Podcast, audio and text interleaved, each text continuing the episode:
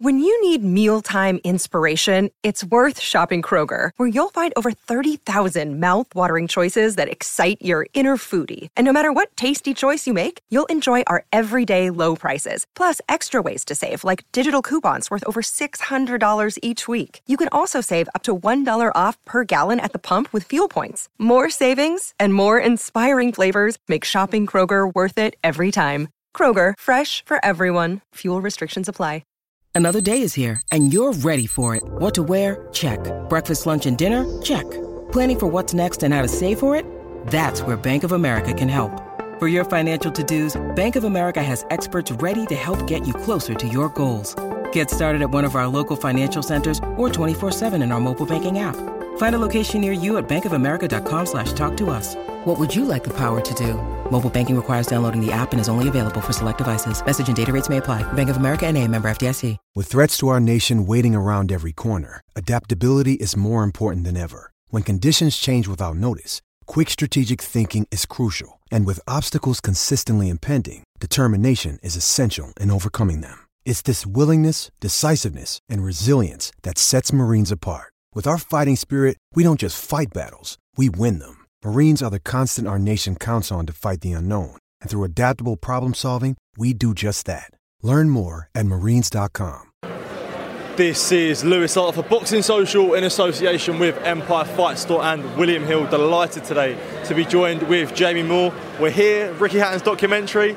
How are you feeling, mate? You know, busy week for you, but a nice sort of chilled evening, chilled Wednesday evening. Yeah, you know, I'm really looking forward to it. I've seen the uh, the clips and stuff before, you know, the adverts, and uh, it looks really interesting, so I'm um, looking forward to it, yeah. With someone like Ricky, such a legend in, in, in, in you know, Mancunian boxing in the Northwest, in, in England in itself, how much do you think he's influenced such a generation of, you know, no one's really had a city get behind him like Ricky did?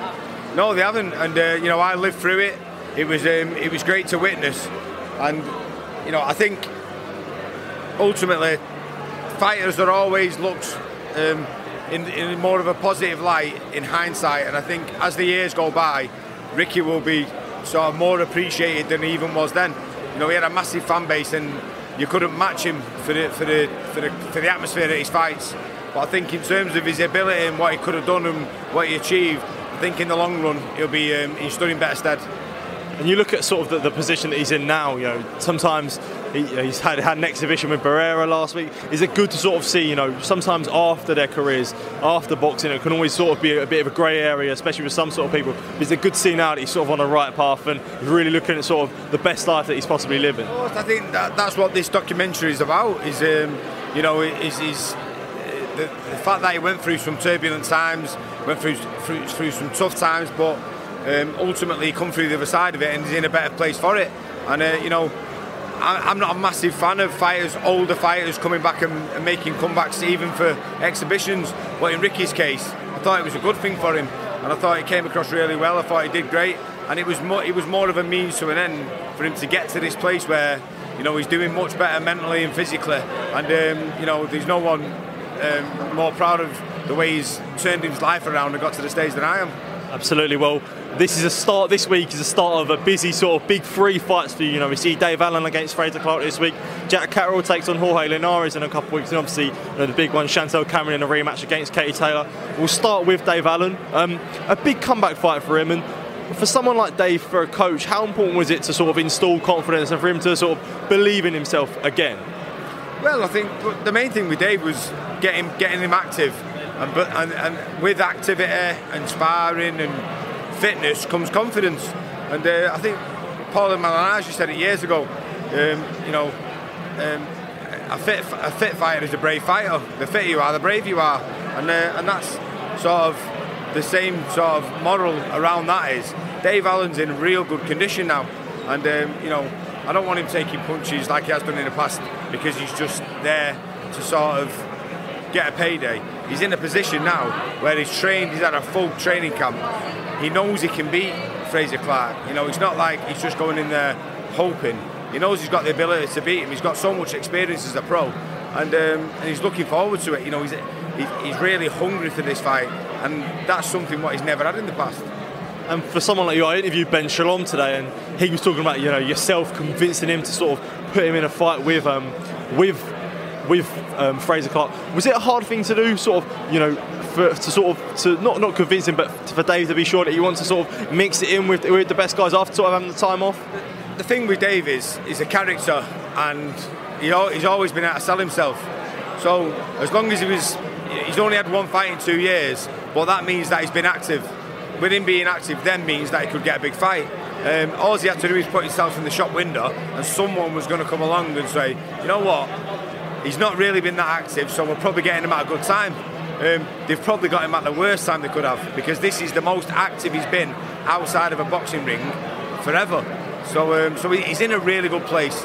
And one a, a big game changer for me is when someone has kids, you have that extra motivation. And he's got his own he's got his, his own little daughter now, and he's got one on the way, and that means that he's got that extra motivation. You can't put your finger on what it actually does to you, but it gives you that extra ten, fifteen, twenty percent, and um, and it showed in the gym, and, and I've never seen him as confident before. Do you think he can definitely mix it in with the best after this? Listen, let's take one fight at a time, but not, you know, my job as a coach is to analyse the tactics, see what he's good at, see where he has to sort of cover his weaknesses, and, and assess the opponent. And from what I can see, Fraser Clark's got a lot of attributes, what he's good at, but Dave Allen is very good at being able to do the things what Fraser Clark's weak at, and that's where his strength is, lies in this fight. He's got to avoid the situations where he leaves himself vulnerable, but after that I think he's got a great chance. Absolutely. Well, we'll talk about uh, another man, Jack Catterall, taking on Jorge Linares uh, October twenty-first, and a big main event for him. Um, What's it now, sort of this time, point in Jack's career, bouncing back from the, the Josh Taylor defeat, however however you want to call it, um, bouncing back from that, and now sort of after that lengthy layoff, he's really kicking on now for, you know, that potential rematch with Josh Taylor that could be there. Yeah, just listen, Linares is he's um, he's not the fighter he was for, sort of four or five years ago, but he's still a dangerous puncher, and um, Jack just has to be make sure he's on his game, don't doesn't sort of lose his focus. But I'm just glad he's active, because one of the things what has not been great for Jack over the last three or four years is his activity. So now he's boxing regularly, we should start seeing the best of him. And for him, do you think that Eddie Hearn wants it? You know, I'm sure Jack wants it. That Taylor rematch is always going to be there. And do you think now that the magnitude is on after sort of initially, you know, the pull out of the rematch, it could be a massive, massive fight for, for, for Jack as well? And I know you're not, you know, you know you're not career, you're not waiting around Josh Taylor, but that chapter is always going to be there. Listen, the fight will always be there. But, my, but Jack's main concern is winning a world title. You know, he's still not world champion, even though many believe he should be. So his first focus has got to be winning a world title, and Eddie Hearn promised him he would deliver him a world title shot. The, the Josh Taylor fight is always going to be a big fight, no matter what, no matter what weight it is, no matter what's on the line. Because of what's happened historically, it's always going to be a big fight. But Jack's main concern is a world title. Is there any preference on who you'd like to fight as a world champion? We know one forty is stacked with division, and the name is always Regis Prograis, but I'm sure that you, it doesn't really matter for you. Well, I think the the next best in the division is Prograis, and um, and that's what Jack wants to do. He wants to fight the best and be the best. So um, if, if Prograis is regarded as the next best one, then that's, that's who we want. We'll see Chantel Cameron back in with a massive, massive fight against Katie Taylor. Um, and I know it's sort of when it comes to sort of, you know, when it comes to someone like Katie Taylor, the name she's got, you're going to have to beat her twice. But is it sort of a bit, do you look at it a bit frustrating where, you know, this is sort of still on Katie Taylor's terms, even though Chantel Cameron has beaten her and beaten her, you know, quite convincingly? Well, I think Chantel has said it herself. She she shouldn't have had to go back to Dublin.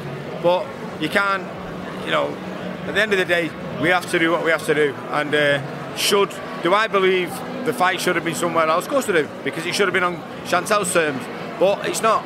Uh, it doesn't matter, because Chantel beat it before in, in Dublin in a back garden, and she'll do it again, and I believe this time she'll do it more emphatically, and she could even stop her.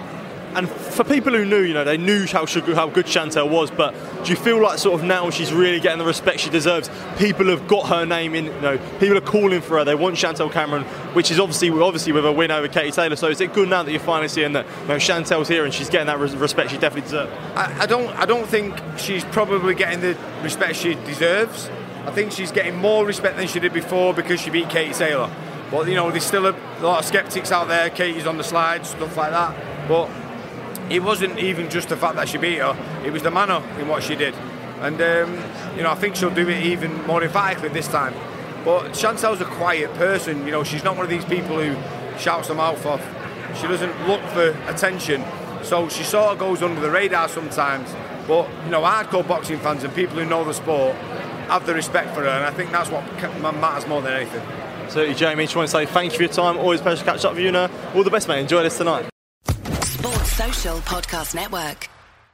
Judy was boring. Hello. Then Judy discovered Chumba Casino dot com. It's my little escape. Now Judy's the life of the party. Oh, baby, mama's bringing home the bacon. Whoa, take it easy, Judy. The Chumba life is for everybody. So go to Chumba Casino dot com and play over one hundred casino-style games. Join today and play for free for your chance to redeem some serious prizes. Chumba Casino dot com. No purchase necessary. Void where prohibited by law. eighteen plus terms and conditions apply. See website for details.